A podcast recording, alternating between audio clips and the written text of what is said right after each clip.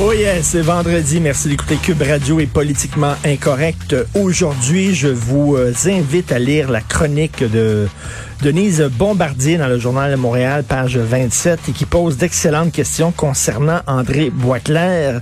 Alors, ancien chef du PQ, délégué du Québec euh, à New York, et André Boisclair, ben, il y a eu une plainte contre lui alors qu'il était délégué euh, à New York.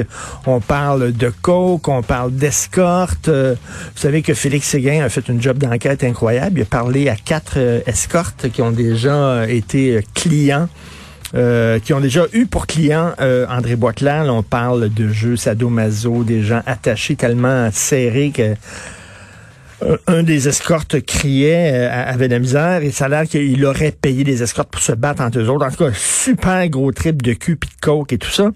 Alors, il y a eu des plaintes contre lui. Pauline Marois je savais pas. Ah non, non, je savais pas, Pauline Marois. J'avais, j'avais aucune idée de ça. Ben oui. En tout cas, bref, on, il est sorti rapidement. Il n'est pas allé jusqu'au bout de son mandat. On ne savait pas à l'époque pourquoi, mais il a quitté son poste de délégué euh, à New York de toute urgence et on s'est arrangé avec lui. C'est-à-dire qu'on a eu un arrangement de dire, regarde, on te sort de New York, on va te donner un autre job on va te donner une autre job. Tu étais chef du parti, tu un ami de la maison. Donc, finalement, on lui a trouvé une autre job, président de l'Institut de développement urbain du Québec, et, euh, dont euh, ce poste-là, il a démissionné mardi dernier dans la controverse. Donc, les gens le savaient. Les gens savaient qu'il y avait un comportement erratique. Et là, regarde, ta, ta, vie sexuelle, c'est ta vie sexuelle. Mais là, on parle, on parle de comportement vraiment erratique. Quand tu es politicien, quand même, euh, tu vis un peu dans une cage de verre. Les gens peuvent, euh, peuvent te critiquer. Donc, il faut que tu fasses doublement attention. Bref, euh, les gens le savaient autour de lui, puis ils ont rien dit, puis ils ont négocié un autre poste, puis elle, elle son texte, Denise Bombardier, s'intitule Les amis discrets d'André Boitelaire. Euh, tous ceux qui l'ont couvert et protégé sachent qu'ils ont contribué à leur manière à donner de la politique et de l'exercice du pouvoir une image désolante et infiniment triste. Imagine-t-on une femme politique agissant de la sorte, s'affichant avec de jeunes prostituées, se, droguant tout en étant ministre ou diplomate? Deux poids, deux mesures, dites-vous, elle a dit qu'on n'aurait pas traité une femme de la même façon. Euh, ça, je le sais pas, mais en tout cas, bref, il a été protégé par ses amis euh, du PQ, quand même André Boitler. Et euh, on parle aussi de, de, jeunes prostituées. Euh, moi, j'ai pas lu qu'ils étaient mineurs, cela dit. Là. mais en tout cas, bref, il a été quand même protégé. Ces gens-là sont tout le temps après. Puis il y a, une, a une, job, un autre job. On va trouver un autre job. Puis je me souviens, ça avait pris du temps. Puis les gens demandaient, les gens de l'opposition demandaient, mais comment ça se fait? Il est payé, lui-là, là. Parce qu'il été continué à être payé. Il est payé à rien faire. Parce que là, on savait pas quoi faire. On sait qu'on peut le mettre? On sait qu'on va mettre André, là, dans quel poste? Puis là, il y a un poste qui s'est libéré. on va le mettre dans cette patente-là. Parce que c'est à ça que ça sert, ces patentes-là, c'est à donner de la job euh, aux amis du parti. Donc, on l'a mis là. Mais pendant longtemps, il avait été payé à rien faire et les gens de l'opposition se demandaient, mais comment ça se fait? Un, que vous avez mis un terme si rapidement sur mandat de délégué du Québec à New York. Et deuxièmement, comment se fait qu'il est payé à rien faire? Mais là, maintenant, on le sait. Ce gars-là a été protégé. Euh, un peu partout, on déboulonne des statuts. On va en parler un peu plus tard dans l'émission avec Steve E. Fortin. Euh, des fois, ça peut aller trop loin. Des fois, ça peut aller trop loin. On déboulonne de, des statuts de gens. Bon.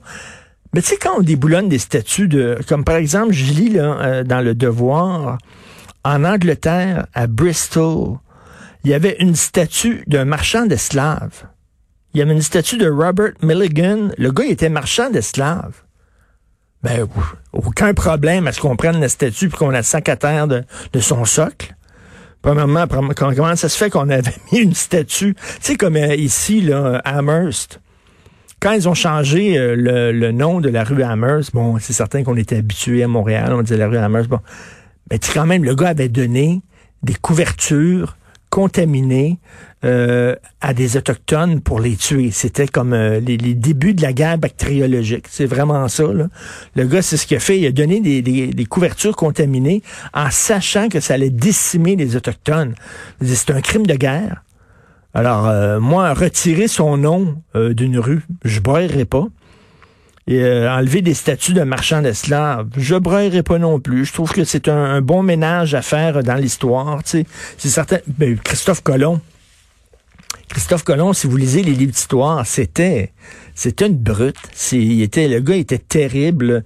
Euh, il, il, réduit à l'esclavage euh, les, autochtones. Il les traitait comme de la merde. D'ailleurs, le film qui a été fait par Ridley Scott sur Christophe Colomb avec GG, c'est GG, Gérard Depardieu, qui jouait le rôle de Christophe Colomb. Le film le montre très bien aussi que c'était un tyran, que c'était loin d'être une personne formidable. Donc, qu'on déboulonne la statue de Christophe Colomb, à la limite, j'éprouve pas de grand peine là-dedans. Là. On ne peut pas dire que ça me fait énormément de peine.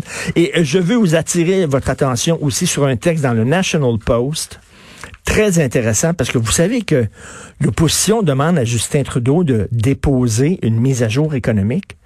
On veut savoir où on en est, là, au point de vue de notre économie, parce que M. Trudeau arrête pas de faire des cadeaux à gauche à droite pour assurer sa réélection. Il joue au Père Noël avec notre argent. Et là, il est en train de creuser vraiment une dette incroyable avec une pépine. Et euh, là, les gens disent, ben là, on veut avoir une mise à jour économique, mais là, on peut pas, le Trudeau, il veut pas, puis ça, vous savez, on, est en pleine pandémie. Alors, le National Post nous rappelle que lors de la Deuxième Guerre mondiale, et Dieu sait que le gouvernement canadien était occupé pendant la Deuxième Guerre mondiale, ben, il y a eu deux budgets déposés, dont un budget qui a été déposé trois jours après le début de la guerre.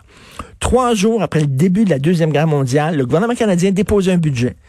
Puis on dit oui, il y a une guerre, mais si on est là aussi là, comme gouvernement, puis on a des comptes à rendre. Alors, si on est capable de le faire pendant une guerre mondiale, je pense qu'on est capable de le faire pendant une pandémie. Il n'y a même pas de vote au Parlement.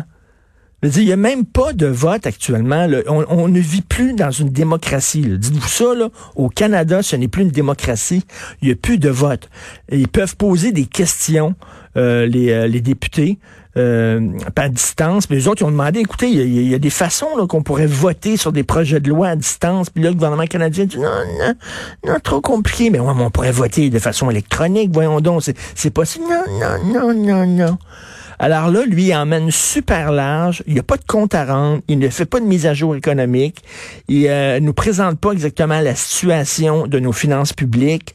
Euh, L'opposition peut pas voter sur les projets de loi qui présentent. C'est vraiment beau, là sous prétexte qu'on est en crise. Si on est capable de maintenir un gouvernement euh, pendant une guerre mondiale, on est capable de le faire pendant une pandémie. Vous écoutez politiquement incorrect.